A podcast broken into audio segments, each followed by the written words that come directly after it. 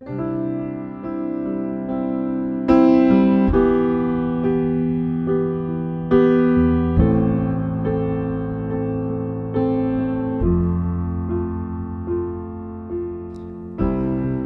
salutăm în numele Domnului Isus și vă spunem un bun venit la transmisiunea podcast a Bisericii Române Filadelfia Atlanta. Această serie face parte din tema anului 2017, un nou început, centrată pe aspectele vieții fondate pe dragostea lui Hristos. Dorim ca acest cuvânt să fie pentru încurajarea și binecuvântarea dumneavoastră spirituală.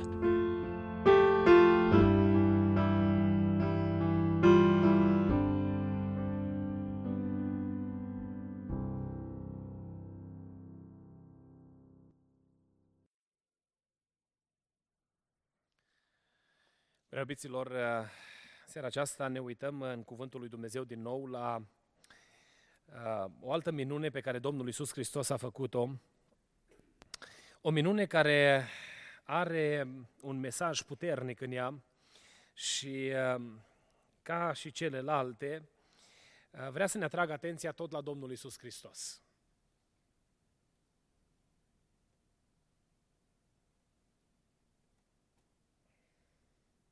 Cum deja am, uh, ne-am obișnuit în uh, prezentarea celorlalte mesaje despre minunile Domnului Isus Hristos, fiecare minune ne comunică câte ceva despre Domnul și apoi ne învață cum să ne apropiem noi de Domnul Isus Hristos, cum să uh, căutăm fața lui Dumnezeu și în ce fel putem să experimentăm și noi astăzi atingerea lui Dumnezeu în mod supranatural. Minunile au fost întotdeauna uh, în sfera de interes a oamenilor. Noi întotdeauna am dorit să vedem uh, lucruri mari întâmplându-se, nu?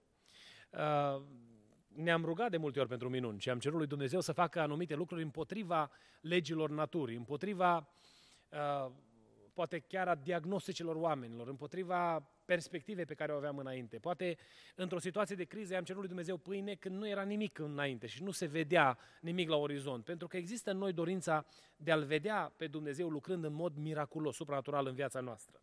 Însă pentru ca noi să experimentăm aceste lucrări, noi trebuie să știm uh, cum se raportează Dumnezeu la toată lucrarea aceasta și în ce mod intervine Dumnezeu. Dumnezeu uh, este întreținătorul vieții noastre și am văzut deja că resursele pentru viață sunt în mâna Lui, de la El le primim. Uh, e trist că uneori, uh, în ceea ce privește implicarea lui Dumnezeu în viața noastră, uh, noi nu mai vedem minuni, acele lucruri mărețe pe care Dumnezeu le face în fiecare zi pentru noi. Ni se par anumite lucruri normale, obișnuite și credem că ni se cuvin și că e normal să se întâmple. De pildă, e o minune să poți respira și să poți respira ușor. E drept că uităm uneori să-i mulțumim lui Dumnezeu că face minunea asta pentru noi. Ajungem să avem o insuficiență respiratorie și să vedem ce înseamnă lucrul acesta, ca să ne aducem aminte că de fapt aerul acesta, puterea de respira, e o mare minune, e un dar de la Dumnezeu. Pâinea cea de toate zilele.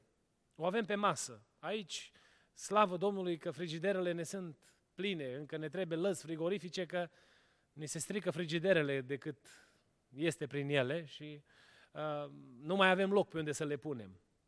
Și când punem pâinea aia pe masă, uităm de fapt, de multe ori, că e o minune faptul că noi avem pâine pe masă. Și Dumnezeu ne poartă de grijă ca să se poată întâmpla lucrul acesta. Uh, lucrurile de rutină se întâmplă într-o anumită situație că ne rugăm dimineața, de pildă, Doamne, păzește-mă astăzi și fii cu mine, și te duci și vii și seara uiți să-i spui Domnului, Doamne, te laud și îți mulțumesc că ai făcut minunea protecției pentru mine astăzi și mi-ai purtat de grijă. Noi, ca și copiii lui Dumnezeu, trebuie să vedem și lucrurile mari care izbesc privirea, dar să știm să vedem și minunile astea obișnuite, pe care Dumnezeu le face în mod repetat în viața noastră. Viața noastră este în mâna lui Dumnezeu. Minunea aceasta din textul acesta am predicat de multe ori și în general vorbim despre omul cu pricina, care are nevoie de vindecare. Și atenția ne fuge repede la minune. Dar cred că mesajul pe care îl transmite minunea aceasta e mult mai mare decât minunea în sine. Știți ce ne învață Domnul prin această experiență despre Domnul Isus Hristos? Că El este Domnul sabatului.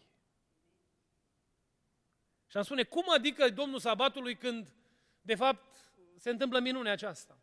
Momentul pe care îl alege Domnul Isus Hristos să facă lucrarea aceasta e un moment special. Versetul 1 ne spune în felul următor, că după aceea era un praznic al iudeilor și Isus s-a suit la Ierusalim.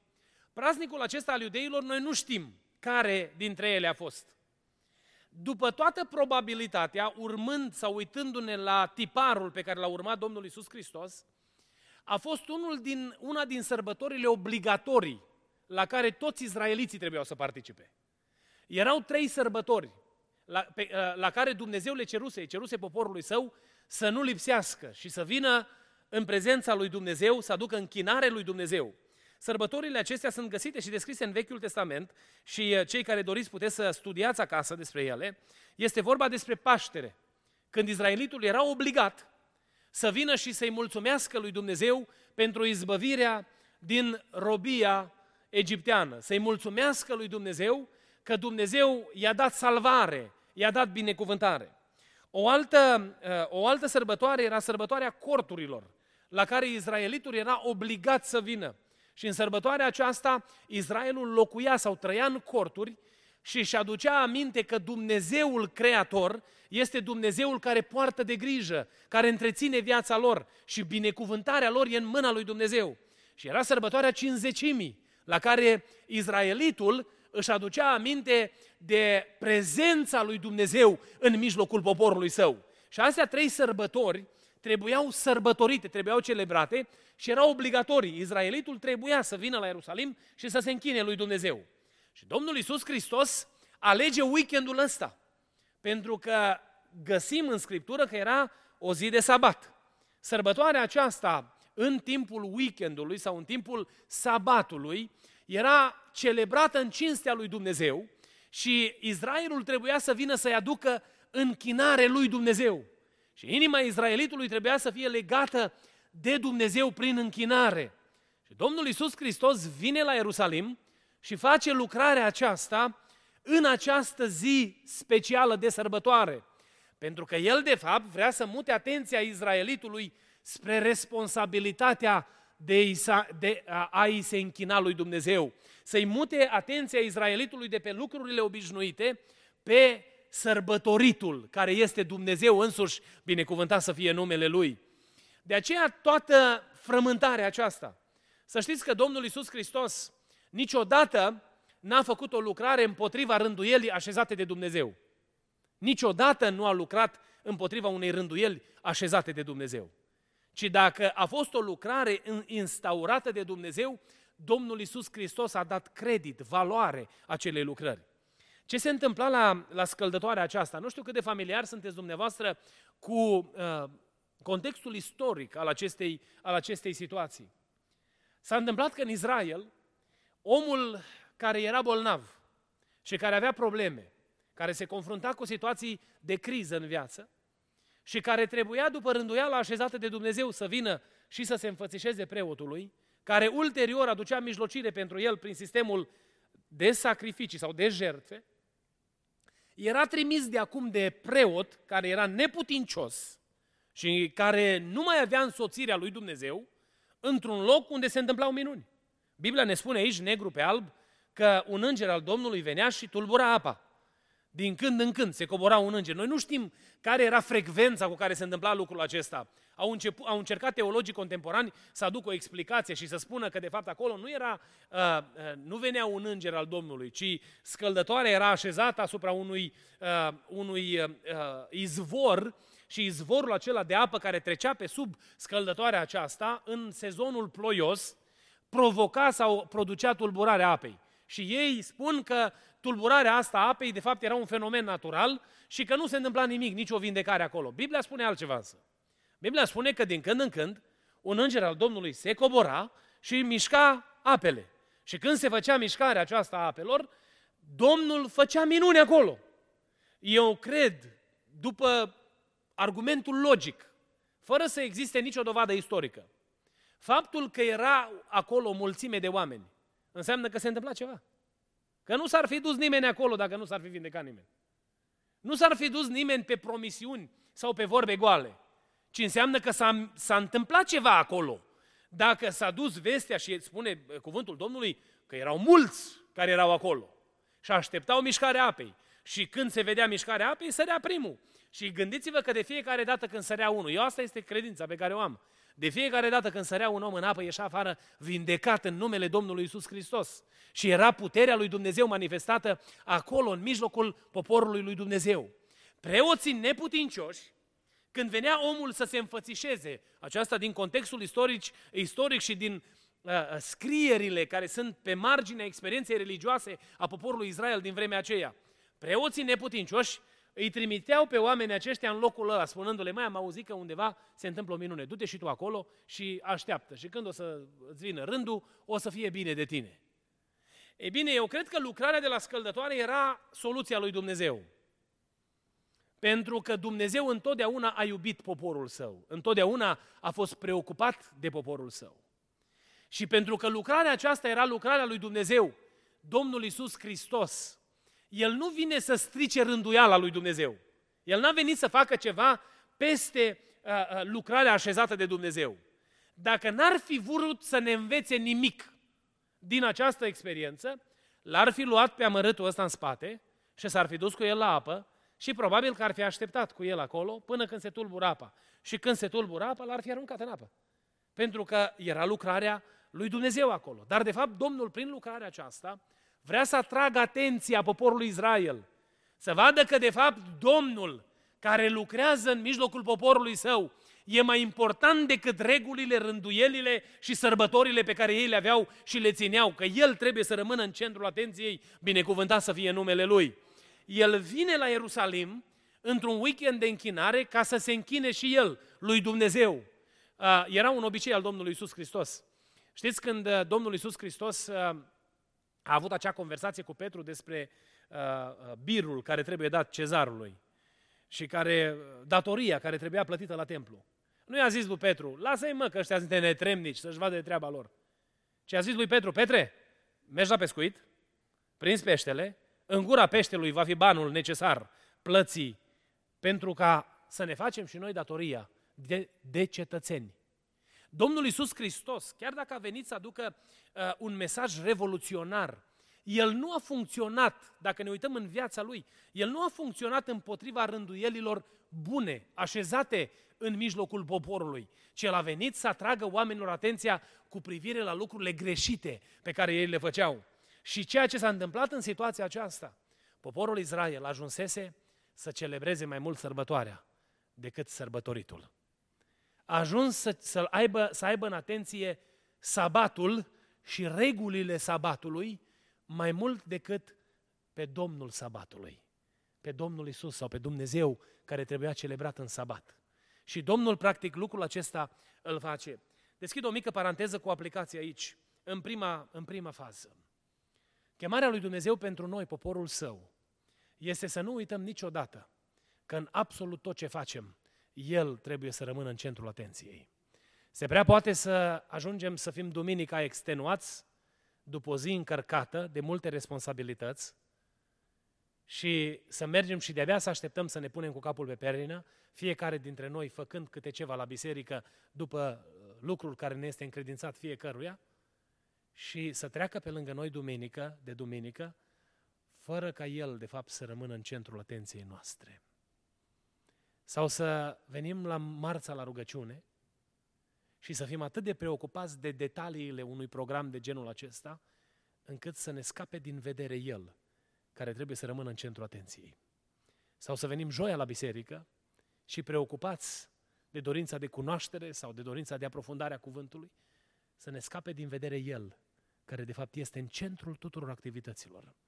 Dorința mea înaintea lui Dumnezeu pentru întreaga biserică Filadelfia și pentru toți cei care slujim în vreo formă sau alta aici, este să nu uităm niciodată că absolut tot ce facem, facem pentru gloria numelui Său, binecuvântat să fie numele Lui.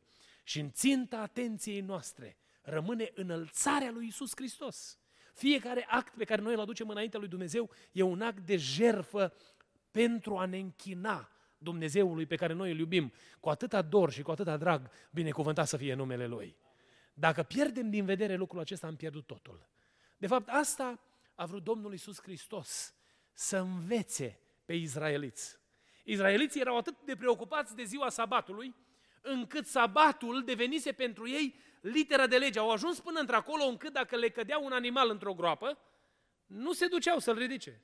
Au găsit ei soluții, că aveau goimi, aveau dintre neamuri, câte unul pe proprietate, cum fac și astăzi evreii ortodoxi. Eu am întâlnit familii de astea în Chicago, uh, pe care îl plăteau să lucreze sau îl aveau ca și, ca și slujitor pe proprietate și dacă se întâmpla ceva, se foloseau de la ca să, să îi scoată oaia, din, dacă i-o căzut oaia în groapă, să meargă să-i ducă bagajul nu știu care. Am întâlnit, am auzit o situație în care o familie de evrei, care locuiau lângă o familie de frați credincioși, români, o chemau pe sora să-i aprindă becul în weekend, că ei nu aprindeau lumina în, în, în ziua sabatului. Atât de stricți erau cu regula pe care o aveau de făcut, scăpând de fapt din imagine noțiunea de închinare înaintea Dumnezeului Creator, binecuvântat să fie numele Lui. Mai sunt, am întâlnit comunitățile de Amish. Eu am mare respect pentru uh, oamenii aceștia care sunt foarte, uh, foarte stricți, așa, cu stilul de viață și încearcă să-și... Însă, ipocrizia întotdeauna pe mine m-a deranjat, m-a durut. Uh, a fost soția odată cu un, uh, un grup de surori la o comunitate de asta de Amish și uh, o zis că dacă vreți un CD cu muzica pe care noi o cântăm, să le dea un CD. Păi dacă voi nu folosiți curent, cu ce ați înregistrat, domne, CD-ul ăsta? Păi nu-i pentru noi aici, e pentru alții din afară. Sau ăsta e numărul de telefon. Păi dacă nu folosești electricitate, de unde ai număr de telefon? Dar au găsit mijloace prin care să, prin care să compromită sistemul sau să-și împace cugetul în a ține un sistem îmbâxit de lemn. Ei, la pericolul ăsta suntem expuși toți. Că se prea poate să ne transformăm în niște oameni religioși, care să urmărim toate detaliile unui ritual pe care l-am învățat foarte bine și să ne scape din vedere Domnul însuși în toată umblarea pe care noi o facem. O, Doamne, ajută-ne să nu se întâmple cu noi așa ceva. Au fost unii oameni care au venit la Domnul în ziua judecății și Domnul a zis că niciodată nu v-am cunoscut. Și lucrurile pe care oamenii ăștia le-au pus în discuție n-au fost lucruri mici. Doamne, n-am prorocit noi în numele Tău? Doamne, n-am scos noi draci în numele Tău?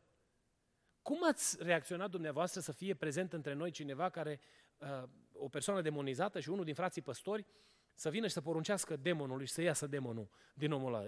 Cred că i-am face statuie, cred că i-am lustrui statuia la omul ăla. Dacă am ști că s-a întâmplat așa ceva, păi am umblat, domne, după el, dacă s-ar duce în cel mai îndepărtat colț al Americii, acum avem Facebook și de toate, după el, domne, să, am văzut o minune mare.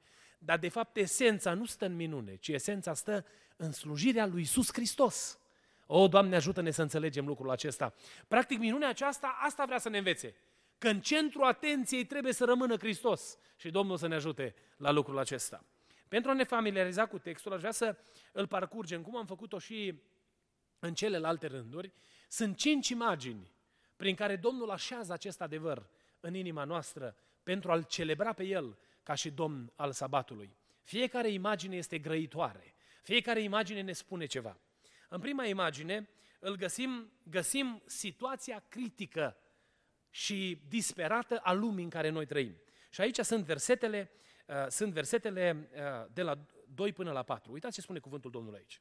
În Ierusalim, lângă poarta oilor, este o scăldătoare numită în evreiește Betesda, care are cinci pridvoare. În pridvoarele uh, acestea zăceau o mulțime de bolnavi, orbi, șchiopi, uscați, care așteptau mișcarea apei. Căci un înger al Domnului se cobora din când în când în scăldătoare și tulbura apa. Și cel din tâi care se cobora în ea, după tulburarea apei, se făcea sănătos de orice boală ar fi avut. Aici Scriptura ne arată imaginea sau realitatea crudă a lumii în mijlocul căreia noi trăim. Lumea aceasta este o lume plină de probleme. Este o lume plină de nevoi. Este o lume încărcată de disperare. Este o lume în care necazul este la fiecare pas. Necazul nu face diferența între oameni, ci prin necaz trec oamenii din toate etniile, trec oamenii din toate clasele sociale, trec oamenii de toate felurile în ceea ce privește uh, ascultarea sau neascultarea de Dumnezeu. Sunt oameni credincioși care trec prin necaz, sunt oameni care îl batjocoresc pe Dumnezeu și trec prin necaz. Sunt oameni care uh, sunt interesați de Dumnezeu și îl iubesc pe Dumnezeu și trec prin necazuri și sunt oameni care nu-L iubesc pe Dumnezeu și nu, nu le pasă de Dumnezeu și trec prin necazuri. Biblia vrea să ne arate aici că necazul este o componentă a vieții, a existenței umane, face parte din structura existenței noastre. Necazul este o realitate. Și uh, lumea aceasta este o lume plină de probleme. Sunt o mulțime, au fost o mulțime de lideri care s-au ridicat și au încercat soluționarea problemelor oamenilor. Și uitați-vă dumneavoastră în campaniile electorale, cât de mult și cât de uh, uh, uh, cu foc uh, promit liderii ăștia politici că ei vor rezolva toate problemele oamenilor. Și ei au o soluție pentru toate problemele oamenilor. Dar realitatea nu este aceasta. Problemele au fost din grădina Edenului și vor fi până în ziua în care va, va veni Domnul Isus Hristos. Nu va exista pe pământul acesta o perioadă de paradis, pentru că noi suntem în prezența păcatului și fiind în prezența păcatului, produsul acestui, acestui fenomen este necazul și strâmtorarea, sunt problemele. Ori, oriunde ne-am aflat, oriunde ne-am întoarce, noi dăm de probleme. Problema este o realitate a vieții eh, prin care noi trecem. Uh, obiectivul de a scăpa de probleme nu este obiectivul pe care și-l vrea Dumnezeu de la noi. Ci obiectivul pe care noi trebuie să ne-l punem în mijlocul problemelor este ca Domnul să fie alături de noi în mijlocul problemelor. Și El să ne stea alături. Apostolul Pavel spune, în, uh, în, îi scrie lui Timotei și îi spune că la ultimul său cuvânt de apărare, el a fost închis datorită numelui Domnului Isus Hristos. Și când a trebuit să se apere, spune cuvântul Domnului că toți l-au părăsit. Dar el face o subliniere acolo. Și știți care este sublinierea pe care el o face? Numai Domnul a stat lângă mine. Pentru că în mijlocul necazului, prezența Domnului Isus Hristos face diferența. Nu vi s-a întâmplat și dumneavoastră că ați trecut prin necaz și nu faptul că ați scăpat de necaz a fost minunea, ci faptul că în mijlocul necazului ați simțit pacea lui Dumnezeu. Ați simțit că prezența lui Hristos alături de dumneavoastră vă dă putere să mergeți mai departe. Pentru că ăsta este miracolul prezenței și puterii lui Dumnezeu. Că El este cu noi în mijlocul necazurilor noastre. Noi dacă ne propunem să scăpăm de necazuri, noi nu vom scăpa niciodată de ele, pentru că ele sunt parte a existenței umane. Când ne vom muta să fim acasă la Domnul, Biblia acolo spune că nu va mai fi nici plâns, nu va fi tânguire, spune în Apocalipsa că El va șterge lacrimile de pe obraz, adică se va termina cu suferința și durerea, acolo în împărăția lui Dumnezeu. Dar aici, pe momentul acesta, viața este scurtă și plină, plină de necazuri. Asta este realitatea pe care uh, Domnul Iisus Hristos o zugrăvește aici. Obiectivul nostru nu este să scăpăm de necaz, ci ca în mijlocul necazului Domnul să rămână alături de noi. Uh, un alt lucru pe care îl găsim, o altă imagine, este uh, uh, imaginea născută din conversația pe care Domnul o are cu slăbănogul și din minunea pe care el o face. Și știți care este imaginea aceasta? Imaginea unui Hristos care are soluții și care poate să aducă rezolvare în mijlocul necazurilor prin care trecem. Uitați ce spune cuvântul Domnului de la versetul 5 până la versetul 9. Acolo se afla un om bolnav de 38 de ani. Iisus, când l-a văzut zăcând, fiindcă știa că este bolnav de multă vreme, i-a zis, vrei să te faci sănătos? Doamne, a răspuns bolnavul, n-am pe nimeni să mă bage în scăldătoare când se tulbură apa și până să mă duc eu, se coboară altul înaintea mea. Scoală-te, i-a zis Iisus, ridică-ți patul și umblă. Îndată omul acela s-a făcut sănătos și a luat patul și umbla. Ziua aceea era o zi de sabat, binecuvântat să fie numele Domnului. Cuvântul Domnului în imaginea aceasta ne-l zugrăvește pe Hristos ca fiind la polul opus de lumea aceasta, care nu are soluții, care este lipsită de soluții. Și Domnul Iisus Hristos are soluții pentru problemele și necazurile prin care noi trecem. De aceea El ne cheamă ca noi să alergăm la El. Uh, vă spuneam, uh, uh, subliniam și duminică lucrul acesta în, într-unul din mesaje, că Domnul, de fapt, a avut dorința aceasta ca noi să pricepem că necazul este pedagogul lui Dumnezeu și ne, ne ghidează, ne conduce către ceva. În mijlocul necazurilor noastre, El ne este alături. El rezolvă anumite probleme. De exemplu, uh, uh, El vindecă boale, da? Și dumneavoastră, pe dumneavoastră, cred că va vindeca Dumnezeu, ca și pe mine de altfel. Uh, când am avut 16 ani, am făcut o infecție la plămâni și Domnul s-a atins de mine și m-a vindecat. Și eu am conștiința că Domnul vindecă, poate să vindece toate boalele. Dar scopul cu care El face vindecarea aceasta este explicat de Evanghelistul Ioan, ca noi să credem că Isus Hristos este Hristosul, e Fiul lui Dumnezeu. Și crezând în El să putem să primim viață, să primim mântuire de la Dumnezeu.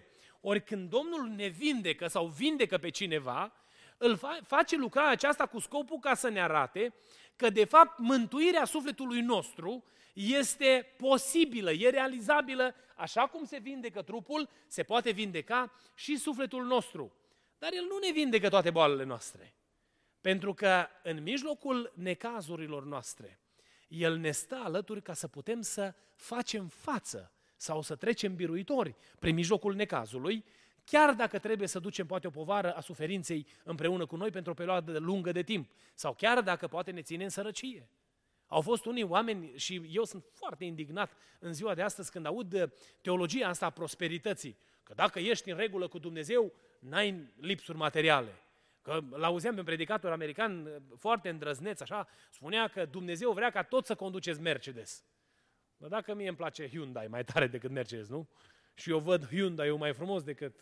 Vă dau numai un exemplu. El vrea să sublinieze de fapt că Dumnezeu vrea să dea prosperitate tuturor oamenilor. Și într-adevăr, este binecuvântare în, uh, uh, uh, în mâna lui Dumnezeu. Dar nu mulțimea resurselor materiale pe care noi le avem arată, este termometru spiritual, ci de fapt dragostea noastră de Dumnezeul pe care noi îl slujim. Au fost oameni care au fost în lipsuri, dar care au avut o relație puternică cu Dumnezeu. Au fost și oameni înstăriți, oameni cu resurse materiale mari, care au fost cu inima legată de Dumnezeu. Pentru că nu mulțimea resurselor face diferența, ci prezența lui Hristos în viața noastră face diferența, binecuvântat să fie numele Lui. Scriptura ne-l prezintă aici ca având soluția. Soluția Lui este ca noi să nu ne pierdem nădejdea și încrederea în Dumnezeu atunci când trecem prin felurite încercări și probleme. Dacă El alege să ne vindece, lăudat să fie numele Lui Dumnezeu. Dacă alege să schimbe numele, numerele în contul bancar, lăudat să fie numele Lui Dumnezeu. Pentru că în mâna Lui sunt toate resursele de binecuvântare. Însă dacă El nu alege să facă lucrul acesta, prezența Lui în viața noastră face diferența, lăudat să fie numele Domnului. O următoare imagine pe care o găsim aici în Cuvântul lui Dumnezeu Uh, este versetul 2, de la versetul 10 până la versetul 12. Uh, Uitați ce spune cuvântul Domnului aici. Iudeii ziceau celui ce fusese vindecat. Uh, este ziua sabatului, nu ți este îngăduit să-ți ridici patul. El le-a răspuns, cel ce m-a făcut sănătos mi-a zis, ridică-ți patul și umblă. Ei l-au întrebat, cine este omul acela care ți-a zis, ridică-ți patul și umblă? Și mai departe, cuvântul Domnului spune că cel vindecat nu știa. Știți care este imaginea pe care eu o văd aici? Imaginea unui sistem religios neputincios, care nu putea să aducă soluții la problemele oamenilor. Nu știu cum vă imaginați dumneavoastră dialogul acesta, dar să presupunem că dumneavoastră ați fi fost în mulțimea aceea de oameni și ați fi văzut la prima mână vindecarea omului acestuia. Și apoi, dintr-o dată, nu l-ați mai văzut pe Domnul. Dar pentru că s-a întâmplat minunea, v-ați dus împreună cu slăbănogul și ați fost acolo când s-a întâlnit cu fariseii. Dumneavoastră sunteți martor ocular la lucrarea aceasta. Când își deschid oamenii ăștia gura și vorbesc lucrurile astea, care ar fi fost reacția dumneavoastră? Care ar fi fost reacția noastră? I-ați fi spus că ați văzut, nu? Dar este șocant să ai lângă tine experiența unei minuni și să nu te intereseze ce s-a întâmplat cu omul ăla, e strigător la cer. Mă gândesc cât de mare a fost îngustimea acestor oameni, că nu s-au uitat la minunea făcută de Domnul Hristos, ci s-au uitat la sistemul lor religios.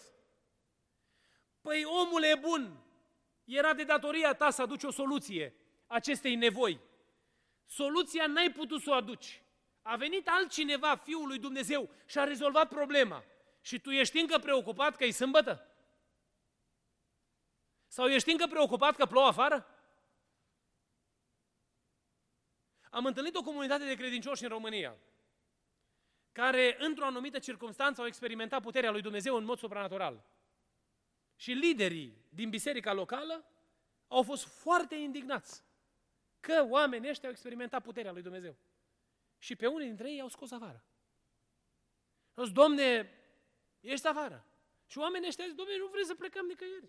Noi am experimentat puterea lui Dumnezeu și am gândit că e de datoria noastră să venim să stăm de vorbă cu voi. Și pe unii dintre ei cunoaște și dumneavoastră că au venit și pe aici, pe biserică. Și până la urmă, unul dintre ei chiar a rămas în aceeași biserică, numai cu foarte multă batjocură și amărăciune pe care a avut de, o a avut de îndurat în scurgerea anilor. Să fie atât de limitat încât să nu-L lași pe Dumnezeu să fie Dumnezeu. Să boteze Dumnezeu cu Duhul Sfânt un credincios și tu să zici, well, am rezerve cu privire la treaba asta, eu, nu, eu cred altfel, n-am nicio treabă cu... pentru că eu mă țin de de-a mea. M-a botezat Domnul în apa botezului și când am intrat în apa botezului am primit și Duhul Sfânt. Să facă Domnul o minune, o lucrare de vindecare în mod supranatural, să vezi semnele pocăinței, că se întâmplă multe minuni pe care le face și diavolul. Că și diavolul poate să, să vârșească minuni, așa cum găsim în Vechiul Testament. Dar să fie, să fie semnele ascultării de Dumnezeu, să fie semnele dorinței înălțării numelui lui Dumnezeu prin lucrarea asta și tu să spui, eu am rețineri, eu am rezerve, eu nu, nu mă bag la treaba asta. E bine, asta au făcut oamenii religioși ai vremii. El când a văzut minunea asta, o zis, domne, e sâmbătă. Nu trebuia să se întâmple treaba asta. Adică vindecarea trebuia să aibă loc luni. Păi dacă Domnul a vrut să facă minunea aceasta, care a fost inima lui Dumnezeu? Ca ei să înțeleagă că de fapt mai mare decât sabatul este Domnul însuși, binecuvântat să fie numele Lui. Că mai mare decât decât uh, uh, uh, colivia în care noi suntem. Este Domnul în toată puterea și slava Lui. Binecuvântat să fie numele Domnului. Să știți că biserica, când s-a închistat într-un sistem religios și structuri foarte bine definite, uh, aproape că Domnul nu mai a avut loc în mijlocul ei. La un interviu pe care, la o conferință pastorală, cei de la grupul Barna l-au luat păstorilor, îngrijorător. 95% din păstori care au participat în seminarul acela, nu știu cât a fost numărul lor, cât de mulți au fost, au spus că 95% din slujba de duminică funcționează fără să fie prezent Dumnezeu. Că noi am devenit specialiști în modul în care noi facem slujbele și dacă Domnul vine, vine, dacă nu, nu, e treaba Lui, noi ne putem duce jucăria mai departe și nici nu se vede că Domnul n-a fost prezent. O, Doamne, păzește-ne de așa ceva. De fapt, dacă noi putem crea un sistem în care lucrurile să meargă armonios, perfect, că suntem, Domne, oameni înțelepți, știm să ne structurăm bine lucrurile, putem să creăm ceva impecabil. Dar dacă l-am pierdut din esență pe Hristos, am pierdut totul. Programele noastre sunt egale cu zero, fără prezența Lui. Ritualurile noastre sunt egale cu zero. Putem să venim la 9 dimineața duminica, să plecăm la 12 acasă, să venim la 6 după masa, să plecăm la 8, să venim marți la 8, să plecăm la 10, să venim joi la 8, să plecăm la 9 jumătate și să nu lipsim deloc. Dar dacă lipsește Hristos, am pierdut totul. Dacă nu rămâne El în atenție, nu e decât un sistem religios neputincios, care se va, demo, se va dovedi în scurgerea anilor neputincios. Și Domnul Iisus Hristos asta a vrut să ne arate prin imaginea asta. Că de fapt se poate religie fără Dumnezeu, dar nu se poate părtășie cu Dumnezeu fără experiența prezenței lui Dumnezeu în mijlocul părtășiei, binecuvântat să fie numele Domnului. Prea din imaginea aceasta, Domnul vrea să ne arate că sistemul acela pe care ei l-au înțeles greșit, că noi spunem, oh, au spus unii, da, dar stai puțin, că legea a dat-o, a dat-o Moise, nu? M-a luat toată cineva de la uh, o evangelizare, eram în Reșița, am fost la evangelizare și plecam spre București cu, și pentru că era târziu, am luat un taxi de la biserică să mă ducă la gară repede ca să ajung să prind trenul care pleca de la Reșița la București. Și persoana asta, care era șofer de taxi, s-a luat de mine, domne, că de ce nu ținem noi sabatul? Și m bubuit cu sabatul până la tren și am zis, domne, s obosit, n-am timp acum de debate teologic pe seama sabatului, dar dacă vrei, odată povestim, că și el locuia, locuia în Reșița, nu mă mai căuta niciodată, i-am dat numărul de telefon să mă, să mă caute. Dar mergând cu trenul până la București, m-am gândit, domne, cât de îngustă a fost mintea acestui om, încât să spună, să nu înțeleagă că de fapt Domnul nu face deosebire între zile. Și modul în care le-a așezat Dumnezeu în istorie este legat de prezența însăși a lui Dumnezeu. Sistemul religios al lui Israel funcționa extrem de bine în vremea în care Domnul Iisus Hristos a venit, fără ca Domnul să fie prezent între ei. Știți că, de fapt, pe vremea aceea, slujba de mare preot era cumpărată? Era, dacă vrea cineva să ajungă mare preot, nu se ținea cont de uh, uh, succesiunea uh, aronică a preoților. Nu mai se ținea cont că preotul trebuie să vină după o anumită rânduială așezată de Dumnezeu. Care avea leuțul, cumpăra poziția și era, preot, era mare preot. Și făceau lucrările astea. Au ajuns să aducă, îl găsim pe Domnul Isus în, în Evanghelia după Ioan, luând biciu și făcând uh, uh, tărăboiul ăla mare în templu, pentru că au transformat sistemul de jerfe în profit. Și Dumnezeu nu mai avea nimic de a face cu sistemul ăla religios. Dar ei funcționau foarte bine și arătau foarte religioși. Imaginați-vă o zi de sabat sau o zi de sărbătoare, câtă forfotă, ce mare mulțime de oameni. Și de fapt Dumnezeu nu era acolo. Și asta vrea să ne arate Domnul prin minunea aceasta. Că de fapt ce face diferența în mijlocul părtășiei poporului lui Dumnezeu este prezența lui Dumnezeu însuși. Binecuvântat să fie numele Domnului. Și eh, mai departe găsim eh, o altă, eh, o altă imagine. O imagine care nouă uneori pe noi ne deranjează, dar este aici, în cuvântul lui Dumnezeu. Uh, imaginea responsabilității omului de a trăi curat înaintea lui Dumnezeu. Uitați ce spune Domnul. Domnul îl lasă să plece pe omul acesta. Uh, de fapt, s-a făcut nevăzut. Domnul a dispărut de acolo din mulțime. Omul pleacă, turmentat, nu știa ce s-a întâmplat cu el, e vindecat, nu știa cine l-a vindecat, nu l-a mai întâlnit niciodată pe Hristos. Le spunea la ăștia, domne, eu mi-am luat patul, nu că m-am gândit eu să încalc sabatul, că probabil nu i-a mai trecut prin cap că e sabat la ăla. Că atât de bucuros a fost că e vindecat, că și-a ridicat patul, că vine și le zice la ăștia, dar stați, nu vă luați de mine, că omul care m-a făcut sănătos mi-a zis să-mi iau patul. Și eu nu m-am ascultat atât. Nici nu m-am gândit cu alte cuvinte că e sabat. Și pleacă Domnul și după aia Domnul merge la templu și se întâlnește cu el. Și mai are Domnul o conversație scurtă cu omul ăsta. Știți care e conversația pe care o are? Auziți ce spune aici. După aceea Iisus l-a găsit în templu și i-a zis, iată că te-ai făcut sănătos de acum să nu mai păcătuiești ca să nu ți se întâmple ceva mai rău. Noi găsim în Scriptură că bolile vin din cel puțin trei surse. Prima sursă și cea mai evidentă este păcatul. Și aici Domnul Iisus Hristos abordează problema asta. Apoi, a doua sursă din care vin bolile este încercarea lui Dumnezeu, că Dumnezeu vrea să ne încerce credința și Dumnezeu vrea să se laude cu noi. Și trimite sau îngăduie unui sol al satanei să, să ne aducă o problemă de sănătate.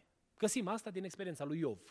Că omul ăsta a fost un om neprihănit, care nu avea păcate și nu, Dumnezeu din contră s-a lăudat cu el. Era într-o relație perfectă cu Dumnezeu.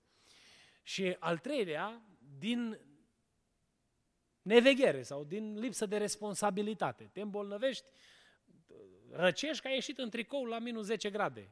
Și aia nu-i nici că te-o pedepsit Dumnezeu, nici că Dumnezeu vrea să-și proslăvească numele, ci din, datorită neatenției tale a venit o, o problemă de genul ăsta peste tine. Știți ce este interesant? Eu m-am tot gândit, Doamne, de ce ai arătat sau ai dus în Scriptură această diversitate? Știți care este uh, uh, lucru interesant? Că ce stă în spatele bolii, numai Dumnezeu știe. Și noi, ceilalți oameni din jurul nostru, nu știu. Vorbeam cu cineva recent și mi-a zis că uh, mi-a zis de o întâmplare în care o persoană era nelipsită de la biserică. Prezent, prezent acolo și un om așa cu inimă pentru biserică și un om tăcut, n-ai fi... Și a venit o lucrare despre starea sufletului lui. Și Domnul i-a descoperit starea sufletului și a spus că dacă nu se îndreaptă și nu se pocăiește, e uh, mare problemă cu el. Și ulterior s-a dovedit că omul acesta era un om care vorbea de rău foarte mult. Mergea acasă și pe toată lumea avea ceva de rău de zis de ei. Și Domnul a văzut lucrul acesta. Domnul știa lucrul acesta. Noi când ne uităm la o persoană, noi întotdeauna o evaluăm superficial, pentru că noi nu avem puterea să vedem ceea ce vede Dumnezeu. De aceea Dumnezeu nu ne permite nouă să judecăm. De exemplu, dacă fratele Vasile Turcin trece printr-o problemă de sănătate, Dumnezeu mie nu-mi dă voie să-l arăt cu degetul și să spun uh, pentru că ai păcătuit, de aia uh, s-a întâmplat lucrul acesta. Dacă Dumnezeu mă trimite cu un mesaj la el, prin descoperire supranaturală și îmi spune, du-te, spune că pentru îndreptarea lui am îngăduit lucrul acesta, problema stă cu totul și cu totul diferit. Dar eu devin și în situația aceea, devin mesager, eu nu devin judecător. Pentru că nu-i, nu-i problema mea ce se întâmplă cu situația lui. Ci omul, noi în, în noi înșine, avem obligația să evaluăm în lumina cunoașterii lui Dumnezeu starea noastră și așa să ne apropiem de Dumnezeu. Eu întotdeauna sfătuiesc credincioșii când e vorba de uh, apropierea de Dumnezeu. Cercetați-vă. Caută în adâncul inimii tale. Fă ceea ce îți cere Dumnezeu să faci. Am uh, fost o dată la o lucrare de uh, ungere cu lemn și persoana pentru care ne-am rugat cu fratele cu care am fost, a fost foarte indignată de ce am citit eu cuvântul din Iacov tot. De ce n-am citit numai acolo? Că dacă este cineva printre voi bolnav, să cheme prezbiterii bisericii, să lungă așa, să, și să mă fi oprit acolo. De ce am mai trebuit să citești și de mărturisirea păcatului și că ce am vrut să insinuez că a păcătuit? Și Domnul s-a luat de noi așa, flagrant, că bă, ce veniți voi să mă judecați pe mine? Să... Și eu doar am citit din cuvântul lui Dumnezeu. Uneori oamenii, uh, noi oamenii ne simțim arătați cu degetul când avem musca pe căciulă. Eu întotdeauna am spus, nu-i de datoria mea să arăt cu degetul pe nimeni, dar e de datoria mea, când trec printr-o anumită stare de încercare, să mă evaluez înaintea lui Dumnezeu. Imaginea aceasta este imaginea prin care Domnul Iisus Hristos ne învață pe noi, biserica Lui, că e de datoria noastră să trăim curat, ca nu cumva să se abată asupra noastră mânia lui Dumnezeu. Dumnezeu, ca o mică paranteză aici, nu ne pedepsește după cât am meritat. Spunea un frate tare simpatic, un frate mai în vârstă în România, fraților, dacă ne-ar da Dumnezeu după cât merităm, toți am fi în cârjă aici. Cârja au fost manifestarea ultimă a suferinței. Dar este adevăr în asta, nu? Că dacă ne-ar da Dumnezeu, nu ne dă Dumnezeu după cât merităm, dar ceea ce vrea să spună Domnul prin imaginea aceasta este că noi, biserica Lui, trebuie să ne cercetăm viața și să trăim curat înaintea lui Dumnezeu. Este lucrarea cinei Domnului pe care noi o avem în mijlocul adunării. Și Biblia ne spune acolo, negru pe alb în Corinteni, că dacă ne împărtășim în chip nevrednic, suntem neputincioși și bolnavi și dormim de-a binelea. Și nu mai mare greutate sau mai, mai grav lucru pentru sufletul unui om decât să aibă șansa cunoașterii lui Dumnezeu și să treacă nepăsător pe lângă aceasta. Domnul insinuează prin aceasta că El lucrează și face minuni în viața noastră, dar obligația noastră este să trăim frumos pentru El. Doamne, ajută-ne la lucrul acesta. Prezența Lui este întotdeauna asociată cu Sfințenia. El vine și locuiește în mijlocul laudelor poporului său, când poporul îl laudă cu inima curată. El nu vine să ia parte la fără de lege sau la nelegiuire, ci El este un Dumnezeu sfânt, binecuvântat să fie numele Lui. Și El se uită la omul acesta. Imaginați-vă că omul acesta știa ce s-a întâmplat cu el. Când Domnul Iisus Hristos i-a spus să nu mai păcătuiești. Biblia ne spune aici că El era de 38 de ani bolnav. Cornilescu a crezut că avea vârsta de 38 de ani, de aia spune aici vindecarea slăbănogului de 38 de ani. Dar avea cel puțin 39. Eu cred că mai mulți avea. Pentru că la un an nu prea poți păcătui așa flagrant. Ci cred că avusese o experiență, un faliment în viața lui. Pentru că Domnul Iisus Hristos îi spusese să nu mai faci, să nu mai păcătuiești ca să nu ți se întâmple ceva mai rău. Adică boala pe care el a avut-o a fost rezultatul unei fapte urâte pe care el a făcut-o în lumea aceasta. Această imagine ne responsabilizează. Și un ultim, o ultimă imagine, pasajul acesta se gată cu o imagine sumbră, dar în ea este avertisment de la Dumnezeu. Se gată aici cu imaginea fariseilor, uh, spune cuvântul Domnului versetul 15 și 16. Omul acela s-a dus și a spus iudeilor că Isus este acela care, făcuse, care îl făcuse sănătos. Din pricina aceasta, iudeii au început să urmărească pe Isus și căutau să-l omoare. Imaginea aceasta ne arată un Hristos respins de lumea aceasta.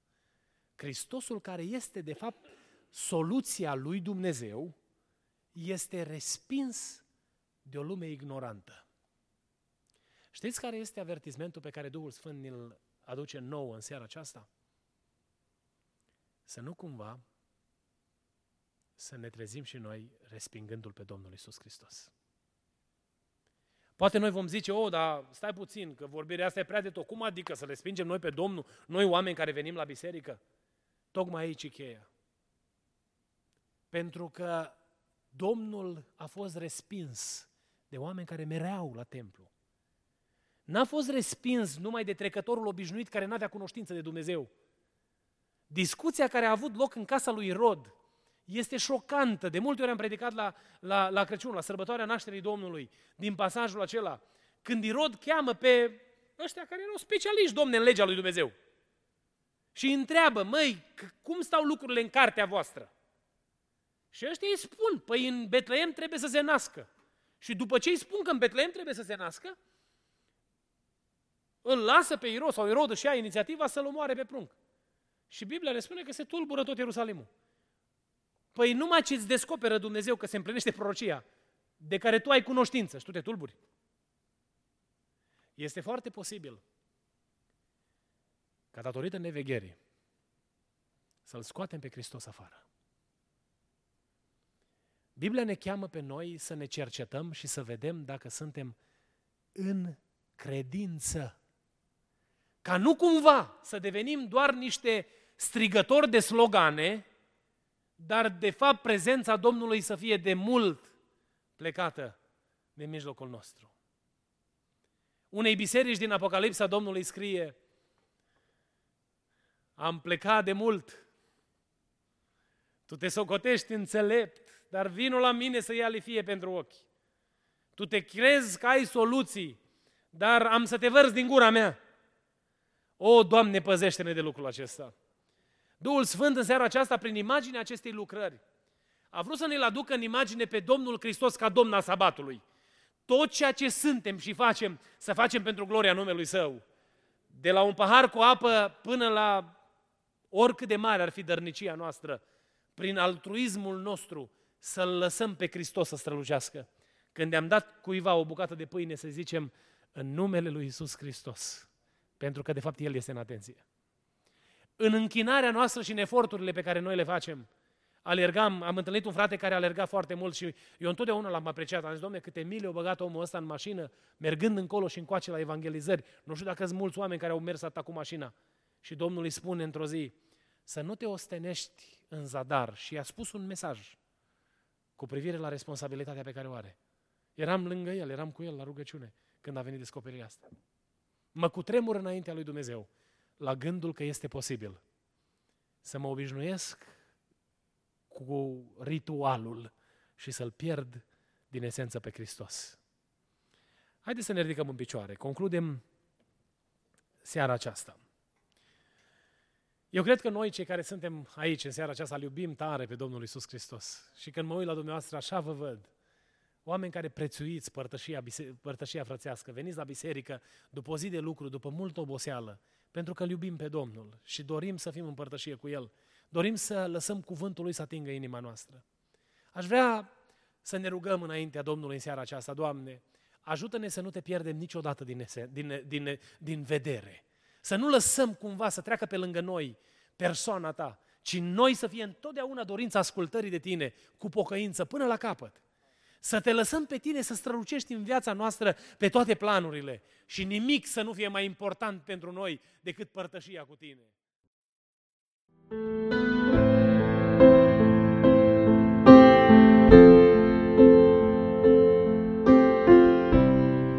Vă mulțumim pentru că ați ascultat mesajul acestei săptămâni și ne rugăm ca Domnul să vă umple inimile de încurajare și speranțe noi.